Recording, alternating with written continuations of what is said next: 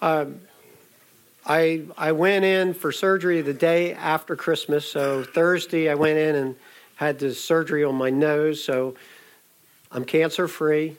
So that's um, and um, the uh, what was that? I well. But you know, the neat thing is when I walked into the plastic surgeon's room where they do the surgery, he had like a whole row of noses. I could have had like any nose I wanted. I said, I said, so, but what, what I have discovered was, um, you know, when you have something on your face like this, people, when they see you, they don't know whether to like look at you straight in the face because they kind of look down this way, they look that way, or, and they don't because they know like if you look me right in the face, you get drawn into this. And you can't get out of it once it captivates you. You just.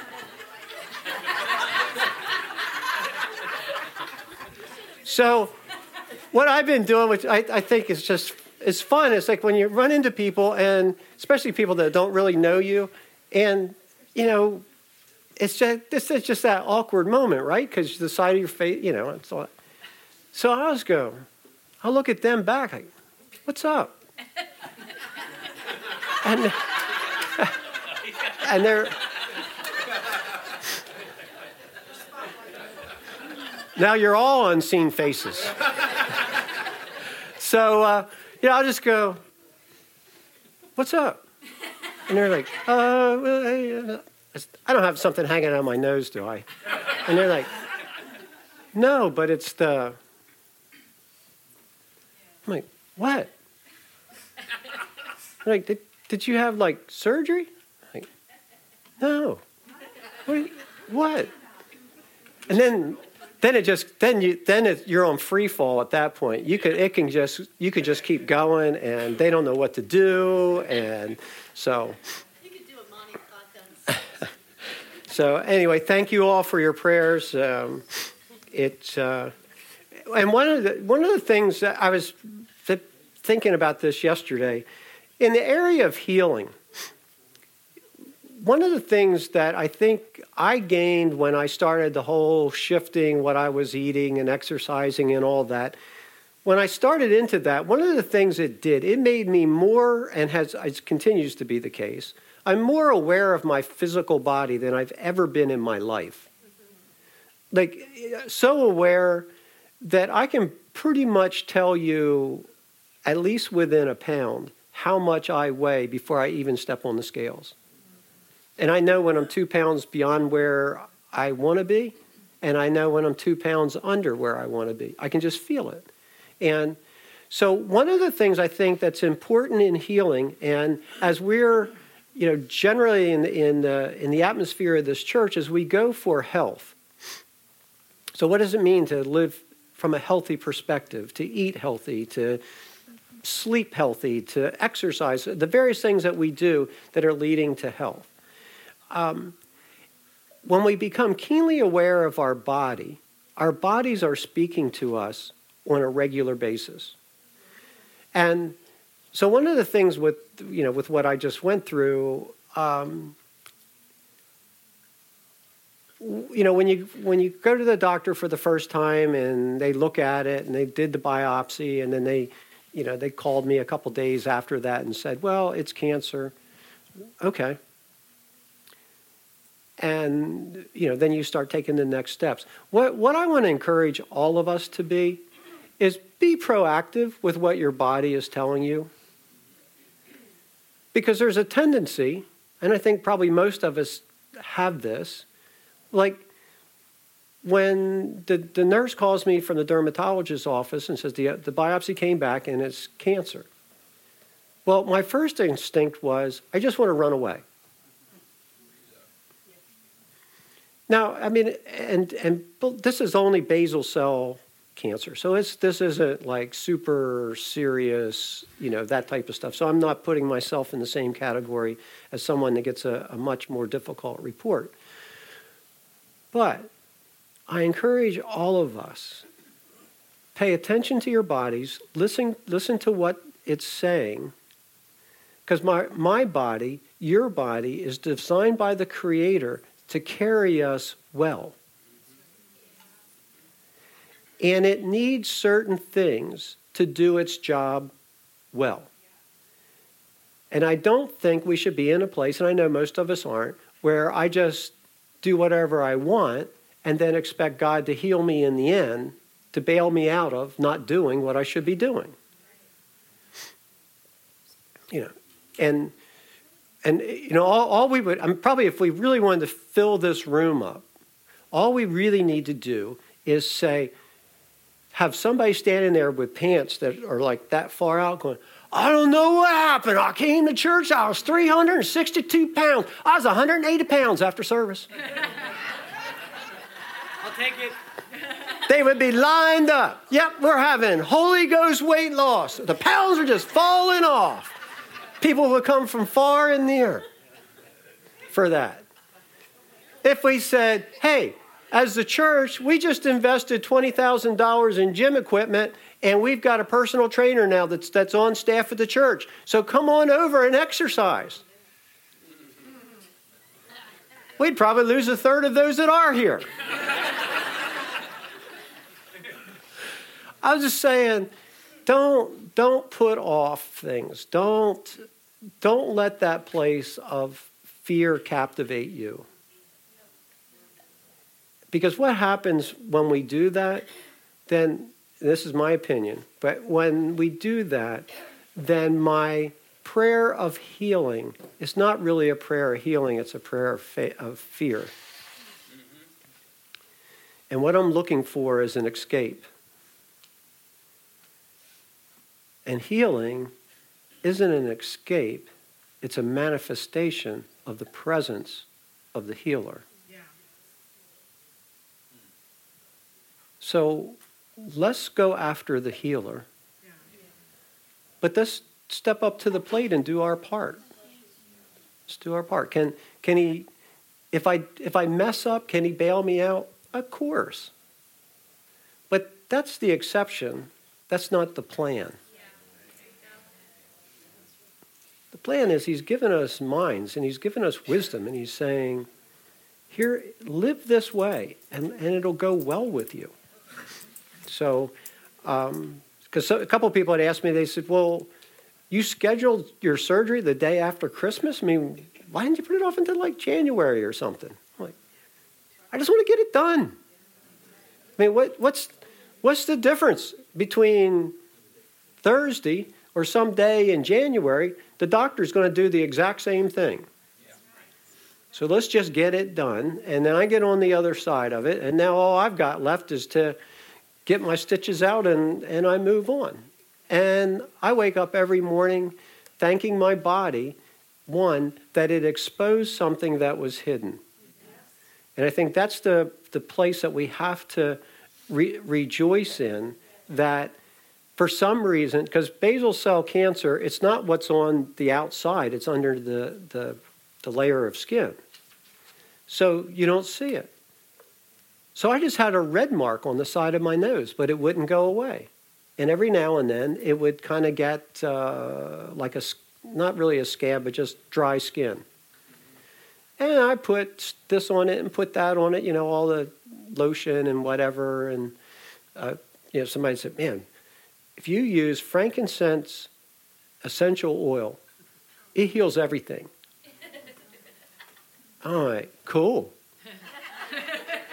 So I bought me a bottle of good frankincense essential oil because it heals everything. And I'm rubbing it on, I'm rubbing it on, I'm rubbing it on. And my nose smelled good. but it really didn't do a whole lot with what was going on under the skin. Now, I'm not knocking frankincense, so don't hear me saying that. I'm just saying for me, that wasn't because what I needed to do was make an appointment with a doctor and get serious about why do I have this spot that keeps reoccurring. And they told me why. And then they fixed it. And it was so don't put off, don't don't let fear drive you when it comes to healing. Healing is available. He is the healer. But in our healing, let's embrace Him instead of hiding or running in fear from the thing that is after us, whatever that is.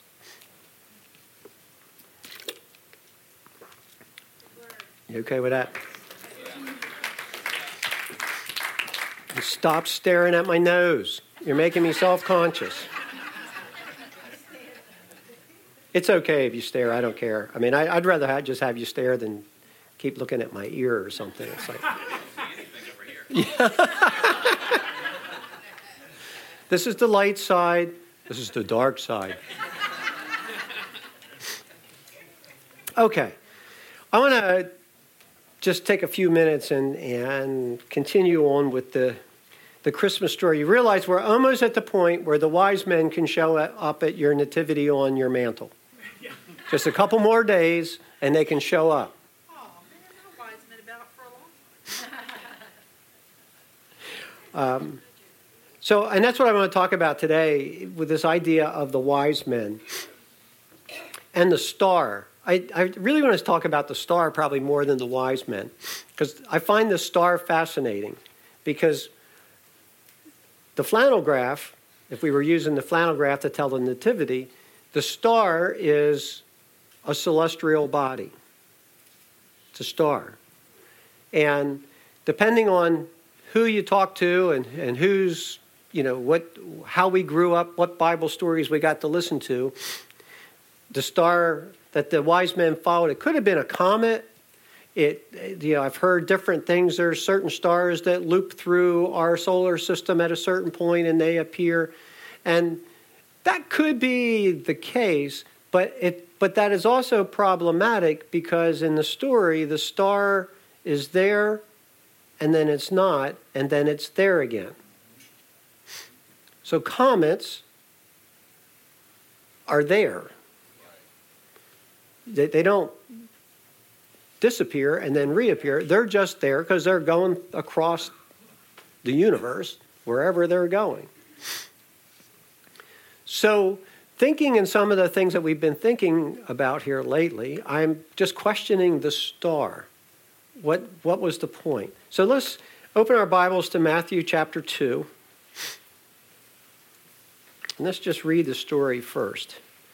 Matthew 2, we're going to start with verse 1. Now, after Jesus was born in Bethlehem of Judea, in the days of Herod the king, behold, wise men from the east came to Jerusalem, saying, Where is he who has been born king of the Jews? For we saw his star when it rose and have come to worship him. And when Herod the king heard this, he was troubled, and all Jerusalem with him. And assembling all the chief priests and scribes of the people, he inquired of them where the Christ was to be born. And they told him, In Bethlehem of Judea, for it is written by the prophet, And you, O Bethlehem, in the land of Judah, are by no means least among the rulers of Judah. For from you shall come a ruler who will shepherd my people Israel. Then Herod summoned the wise men secretly and ascertained from them what time the star had appeared. And he sent them to Bethlehem, saying, Go and search diligently for the child, and when you have found him, bring me word, that I too may come and worship him. And after listening to the king, they went on their way. And behold, the star that they had seen when it rose went before them until it came to rest over the place where the child was. And when they saw the star, they rejoiced exceedingly with great joy. And going into the house, they saw the child with Mary his mother, and they fell down and they worshipped him. Then, opening their treasures, they offered him gold, frankincense, and myrrh. And being warned in a dream not to return to Herod, they departed to their own country by another way. a couple of things that, just from a, a, historical standpoint, Herod, this is later he's called Herod the Great. He wasn't called Herod the Great while he was alive, it was just King Herod. And King Herod was not a king that had been born on the throne, he had not come up through the, the kingly lineage of Israel. but his father in particular was very good friends with Mark Antony, uh, who was a Roman leader. And so, through political ways, Herod gets appointed as king of Israel, but he wasn't king like a prince, a ruler, but he was a king in subjection to the Roman rule. So, from the, for the Jews, they didn't really like Herod much because Herod really didn't like them much. Herod was much more interested in being considered Roman than being considered a Jew. And so there was this tension. But at the same time, Herod also did some amazing things architecturally and so forth. I mean, he um, with the temple, and so he, uh, when it when Herod was troubled, um, verse 3 when herod heard when herod the king heard this he was troubled in jerusalem with him. Yeah he would be troubled because if wise men passing through show up and say hey we're here to worship the one that's been born king of the jews.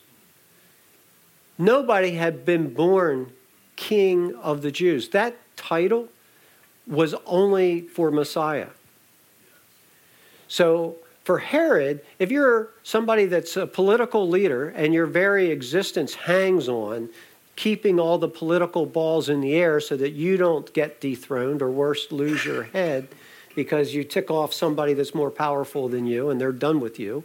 So he's lives in this world where you're always looking over your shoulder. You're always making sure the alliances are, are where they should be. Uh, even his wife was a political marriage because that brought in an alliance that he needed. So all of a sudden, during your tenure as king, strangers show up at your door going, Hey, we're here to worship the one that's been called the King of the Jews. That would have struck fear in Herod and in all of Jerusalem. Because all of a sudden, where? How? What does this mean? I mean, is he is he is he coming into town? You know, what what what are you expecting?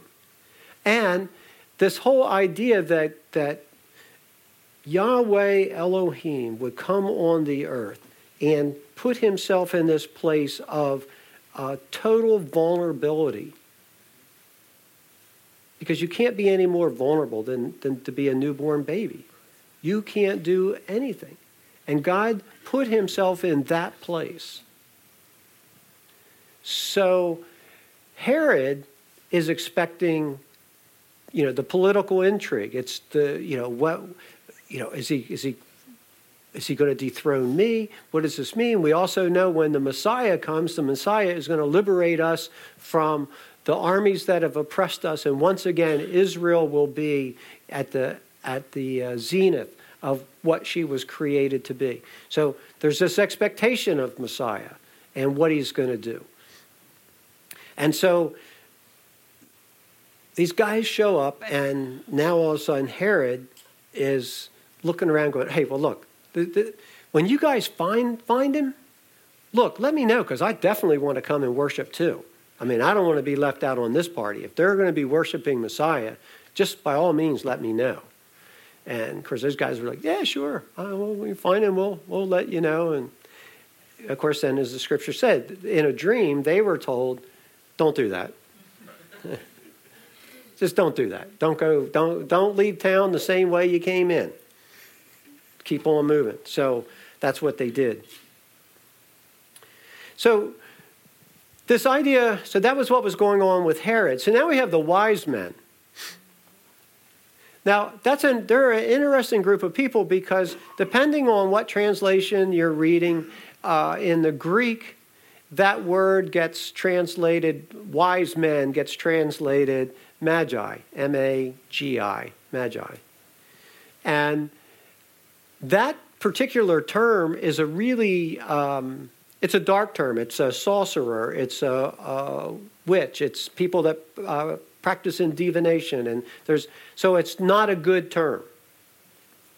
And um, so again, depending on which flannel graph we're using, that might be how these guys get described as wise men is that they were sorcerers, that they were part of the occult, that they were into astrology. Um, and, and astrology, we're not going to go there this morning. But I will say, when I was in Israel, we were at the, the ruins of the major church in Nazareth. Um, and most of it has been excavated. Now, there's no roof on it, but the walls, a lot of the walls are there. Almost the whole floor is there. And right in the middle of the floor, because the floor is this beautiful. Um, thank you. This beautiful mosaic. Thank you. That word, it was like the Star of Bethlehem. yeah, more like a comet. So there's this, there's this beautiful mosaic, and right in the center of the mosaic, the, it tells the whole biblical story of Christ at different things. But in the middle of this mosaic is the zodiac.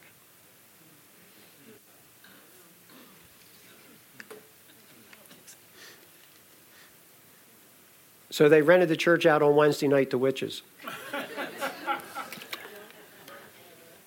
Only kidding.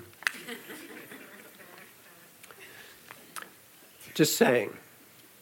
Why is the zodiac in the floor of a church along with the other scenes, biblical scenes that are in the floor? And it, it's beautiful. And the zodiac is large. It's not small, it's, it's a large one. So, as I said, I'm not going to open that can of worms this morning. I'm going to save that for just a little bit later. But there are issues that, um, especially as we get into, as we move further from Genesis, there are issues that we're going to come across with uh, the zodiac. And I'm not suggesting you start reading your horoscope in the paper. I am talking about a much different thing. But No.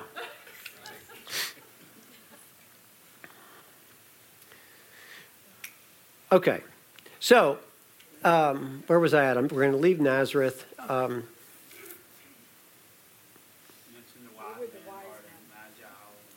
yes, thank you. So we so we have these the, the wise men. Most um, it's probably most thought and agreed upon um, and I'm using the word most very liberally because there are those that definitely hold a different view. But we know that the wise men came from the east.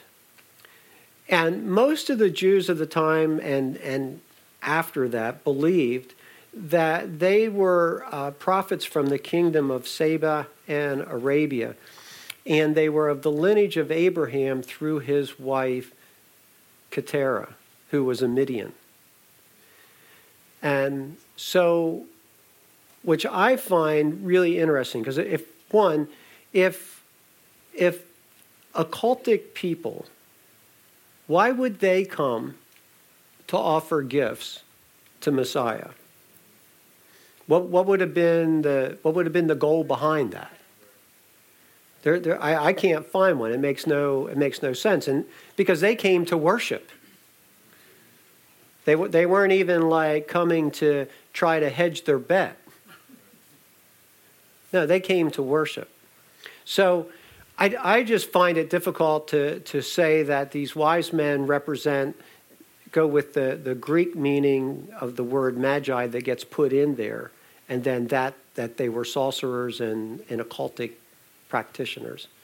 I tend to think, which you know, as when I look at it, there's a, a good body of evidence that would agree with this. That um, you have this lineage of people who are living in the east, in the area of Saba and in the area of um, Arabia, that are direct descendants from Abraham through Keturah. And we know that, that, I mean, historically, we know that's true. It was, that's not just something you were guessing at or trying to put into the story. They actually lived there. There were villages of people, and their lineage went back to Abraham. So we have the promise made to Abraham that through your seed all the earth is going to be blessed. So we see the coming of the of Messiah is in direct uh, correlation with the promise to Abraham. And we have a group of people who knew the stories. The stories have been handed down to them because they knew they were of the lineage of Abraham. And I think we have to also, again, in our in our culture, in our time, this kind of gets lost. But if if I lived in that age and I knew I am a direct descendant of Abraham, that would have been a big deal to me. And I would have made sure my children knew that, and my children's children knew that, and the stories that had been brought up from our earliest ancestors, that those stories would have been repeated and repeated and repeated in our oral history because we're of the lineage of Abraham. And we know that Israel is of the lineage of Abraham. And so it makes sense to me when I look at this that they. Um, they would have been looking for Messiah in the same way that Israel was looking for Messiah. They had the scriptures and would have been searching the scriptures. And we're not talking about being thousands of miles apart. So there were Jews that lived in the area of Saba, and there were people that moved back and forth. So it wasn't like they didn't know each other and they weren't in the same general geographic area.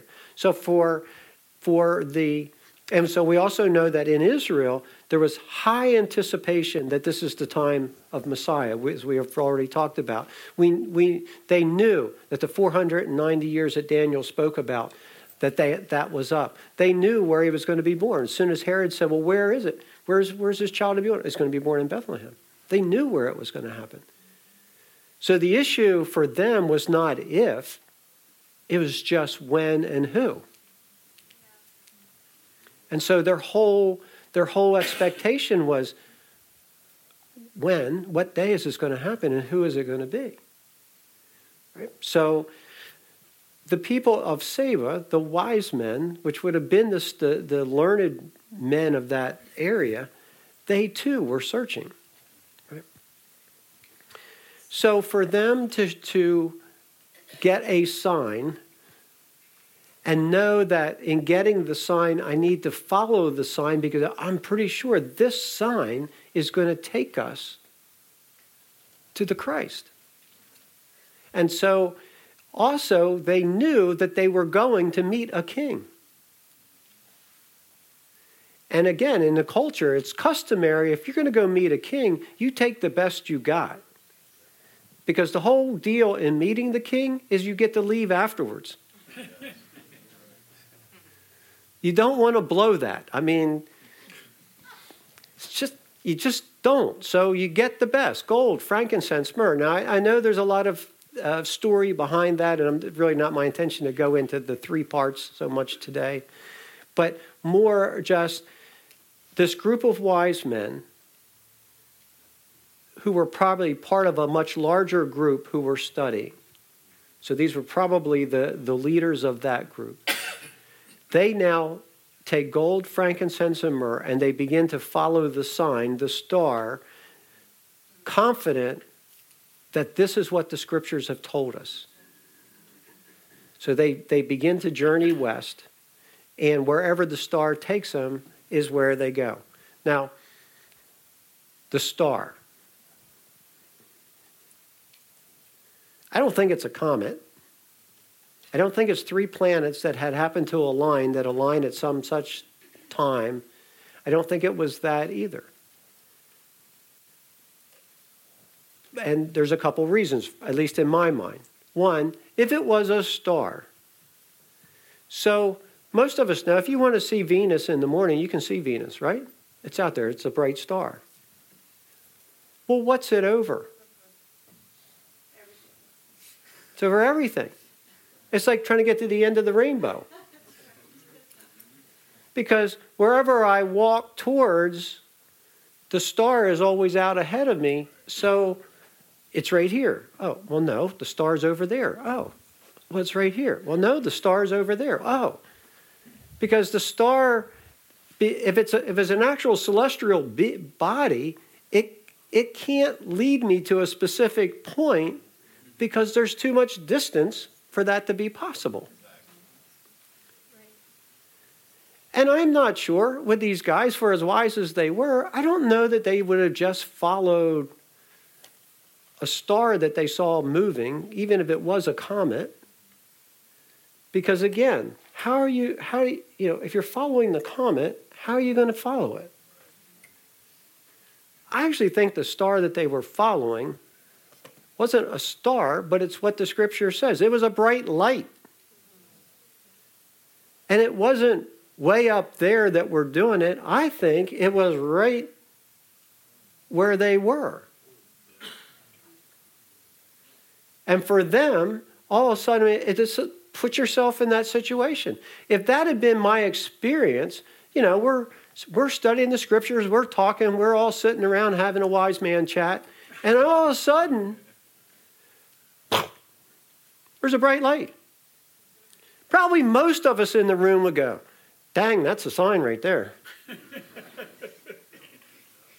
and if the bright light begins to move, there's a good chance we go, I think I'm going to follow that thing. well, where's it going? I don't know. Let's just follow it. Now, this is this to me uh, kind of helps me at least as I made up my mind. In um, in Acts 9, verse 3, this, these are both re- talking about Paul when he was converted.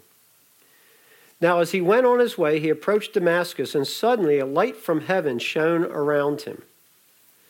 And in Acts 26 13, at midday, this is Paul recounting what happened to him.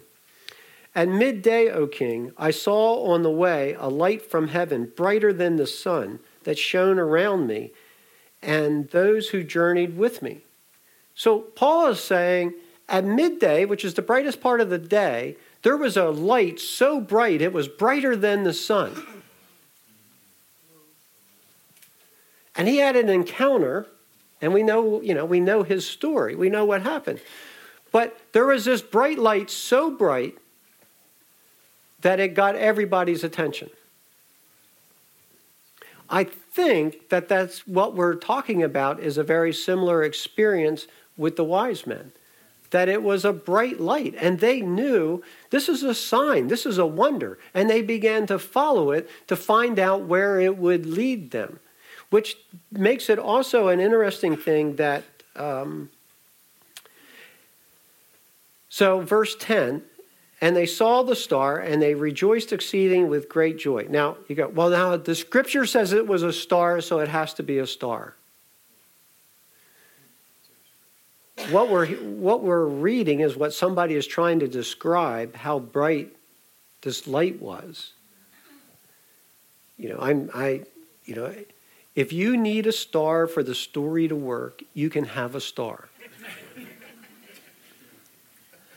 I'm just saying, I think there was something else even beyond that that was happening here. So when they saw the star, verse 10, they rejoiced exceedingly with great joy, and going into the house, they saw the child with Mary. This again I find interesting. They didn't knock on the door. The star brings them to a house. And within their minds, it's like, he's inside. And they just go in. They don't ask, they don't knock, you know. Is it a good time with the mom? Is everything okay? Or like, are you feeding? I mean, you know, we said okay. No, man, they just bust right in. This is Messiah. And they come in and they bow down and they begin to worship. And they knew, they knew this was Messiah. They knew that the star that had guided them had brought them that far. So by the time they got to where the star or the light stopped and it's right there at this house, they knew that that's where they needed to be. And so, with all boldness and assurance, they went in to see the child and to, and to bring the gifts to the king. So, again, I, you know, okay, well, what's the, what's the deeper meaning you're trying to tell us? Uh, that's it.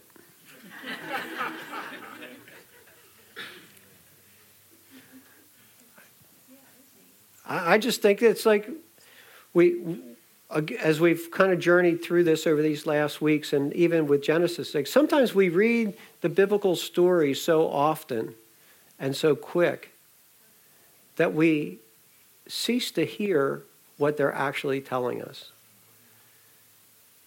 And I think I want to I want to hear better. I want to see better. And it, for me, it for me it is a big deal that it's that this this these men that, that God, when He, even today, this is not just some isolated story that we need so we have something to talk about at Christmas time, but this is how God deals with humanity.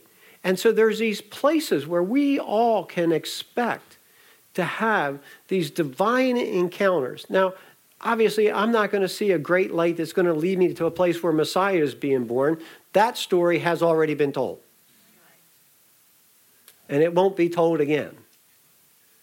But I can expect in my life to have supernatural encounters where God's presence will come into my life in such a way that I see a bright light and I know when I see it, this is a sign. This is a sign about how I'm supposed to move. This is a sign about what I'm supposed to do. When when when we were uh, you know back in October when we were in um, Kenya, and I'm sitting there with this man, Lennox, who I've never met before, over a cup of coffee, and he begins to talk. I knew this was a sign. I knew this was beyond just three men sitting at a table having a cup of coffee talking about possibilities. This is a sign of something. And it affected me so much that when I got up to, to, to go to the restroom, I had all I could do to keep my composure because I was shaking. I was shaking inside. I was shaking outside. I'm in the middle of this mall trying not to bust out crying because I knew I've just had a sign that somehow God has this plan that He's invited me to be a part of. And right now, right this minute, over a cup of coffee, a connection was made. Sorry for those of you that were asleep. Actually, I'm not, just making sure we don't have to get out the defibrillator. Um, which is good because we don't have one. Here, you are just stuck with us laying hands on you. So just say but I knew it was a sign. And there's these places in life over and over. We sang about it today, over and over again. And it's not always, you know, where I'm starting from nothing and I have to, I've, I've just blew it. I mean, most of us have had those experiences and might have them again, but that's, that's actually the unusual place that I'm always moving from failure towards something else. What God is really doing, He's like, no, I'm moving you from glory to glory. So I'm going to meet you here with a sign, and you're going to know it's a sign, and this sign is going to take you somewhere. But that's not the destination, it's just part of the process because there's another sign waiting for you. And you're going to have multiple signs in your life, and not all will be huge. But I've just come to the place, at least at, at this part of the journey, that his still small voice on a particular day just sitting in the rocking chair on the porch is as powerful to me as standing here on a Sunday morning when the glory comes and all. I love them both. I'll take them both. But I know his small voice. I know the sign of my father's voice. And I know that when my father speaks, he's calling me into something that is beyond me, that is bigger than me, is beyond my resources, and might even be even be how many times did I say that? Be, be, be. Beyond my, my desire. I wish I could say everything that God has showed me and taken me into. I'm going, oh, glory to God. I'm just telling you, there's been a good moment. I'm looking going, I don't know about that. I mean, if you want me to do that, what about the vacation I had scheduled? What am I going to do with that? You know? But he, he knows how to get us moving and he takes us along. So I'm just saying that this light that these wise men saw, it was taking them somewhere because they had something they were to accomplish. They did need to get the gold, the frankincense, and the myrrh to the king. The king did need to be blessed. Because when we read on, it's only a short few verses before Herod is looking for him, and mom, dad, and baby are hightailing it to Egypt. And that provision was enough to get them there. So sometimes when God provides, we don't even know in the beginning what the provision is for. Right. We, we just receive it and go, oh, that's nice. I mean, you know, the, the, it has not been that long ago. We got a provision from a tax from tax return, and I'm like thinking, wow, that is awesome. So I put it in a savings account. And then the car broke down. And then I knew what the provision was for. Because it took it all. but I had it. Exactly. I can think back on other times where that was, you know, Mr. Visa or Mrs. MasterCard. And I say, I can write the check. Thank you very much. It feels good to just write the check. Yeah. What was the Lord's provision? And I didn't know what it was about in the beginning. And sometimes I think we can, we can we can get too far into the weeds with this stuff mm-hmm. instead of just taking it in childlike faith and going, My Father's provided. Yeah. On a certain day, there's a spot on my nose that won't go away. But God provided. It's, you know, I, I there's people that have invested in their whole life to be a skilled surgeon. And I get to walk into that man's office, and he does what he does, and he fixes me. And I get to walk out and rejoice. And then mess with people's heads because I got this thing on my nose. I get to do it all. I mean, I get to get provision and have fun all at the same time. We don't always know. But what we all know, and again, we sang about it today, is our Father is so incredibly good that He's preparing our steps as we take them. And we can just trust Him with that, even when it feels like the step has taken a hard right. And we don't know why or where that hard right's going to take us. But wherever it takes us, He's still there. He's still ordering our steps. Amen? Amen. Okay.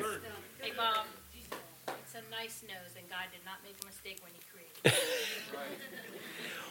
well, you know, it's fa- this, uh, this, this is fascinating to me because I, after the, the surgeon was pretty much done, I didn't talk to him through the procedure. But at the end, I'm a little more chilled and um, so I was asking him some questions. But one of the things, and again, I, I'm not a doctor, so, but when I went in for the preliminary thing, he looks at me, he's looking at my face and all this. He goes, Well, you have an age line that runs right down the side of your nose.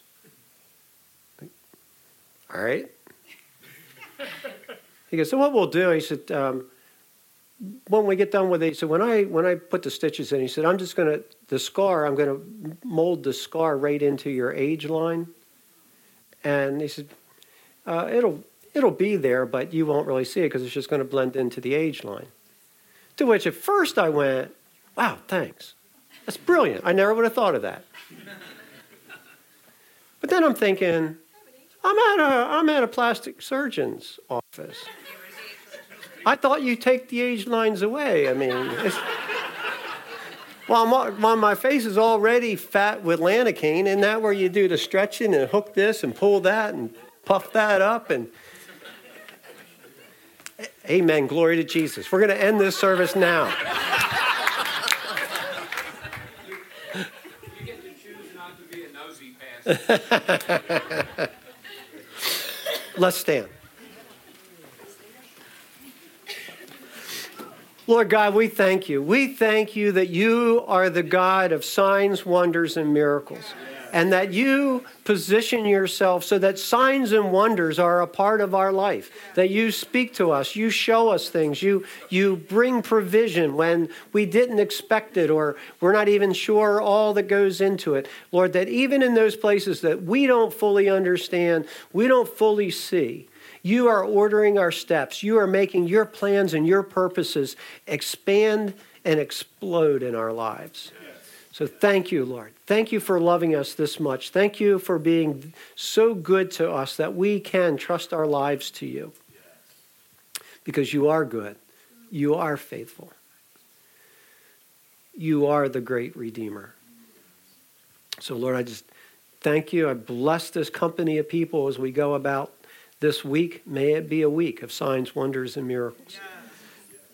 Maybe a week that the healings that were released in here this morning continue to just manifest out throughout the week.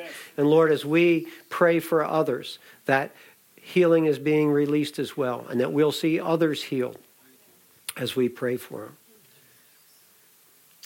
So thank you, Father. Thank you. And your name be glorified. Amen.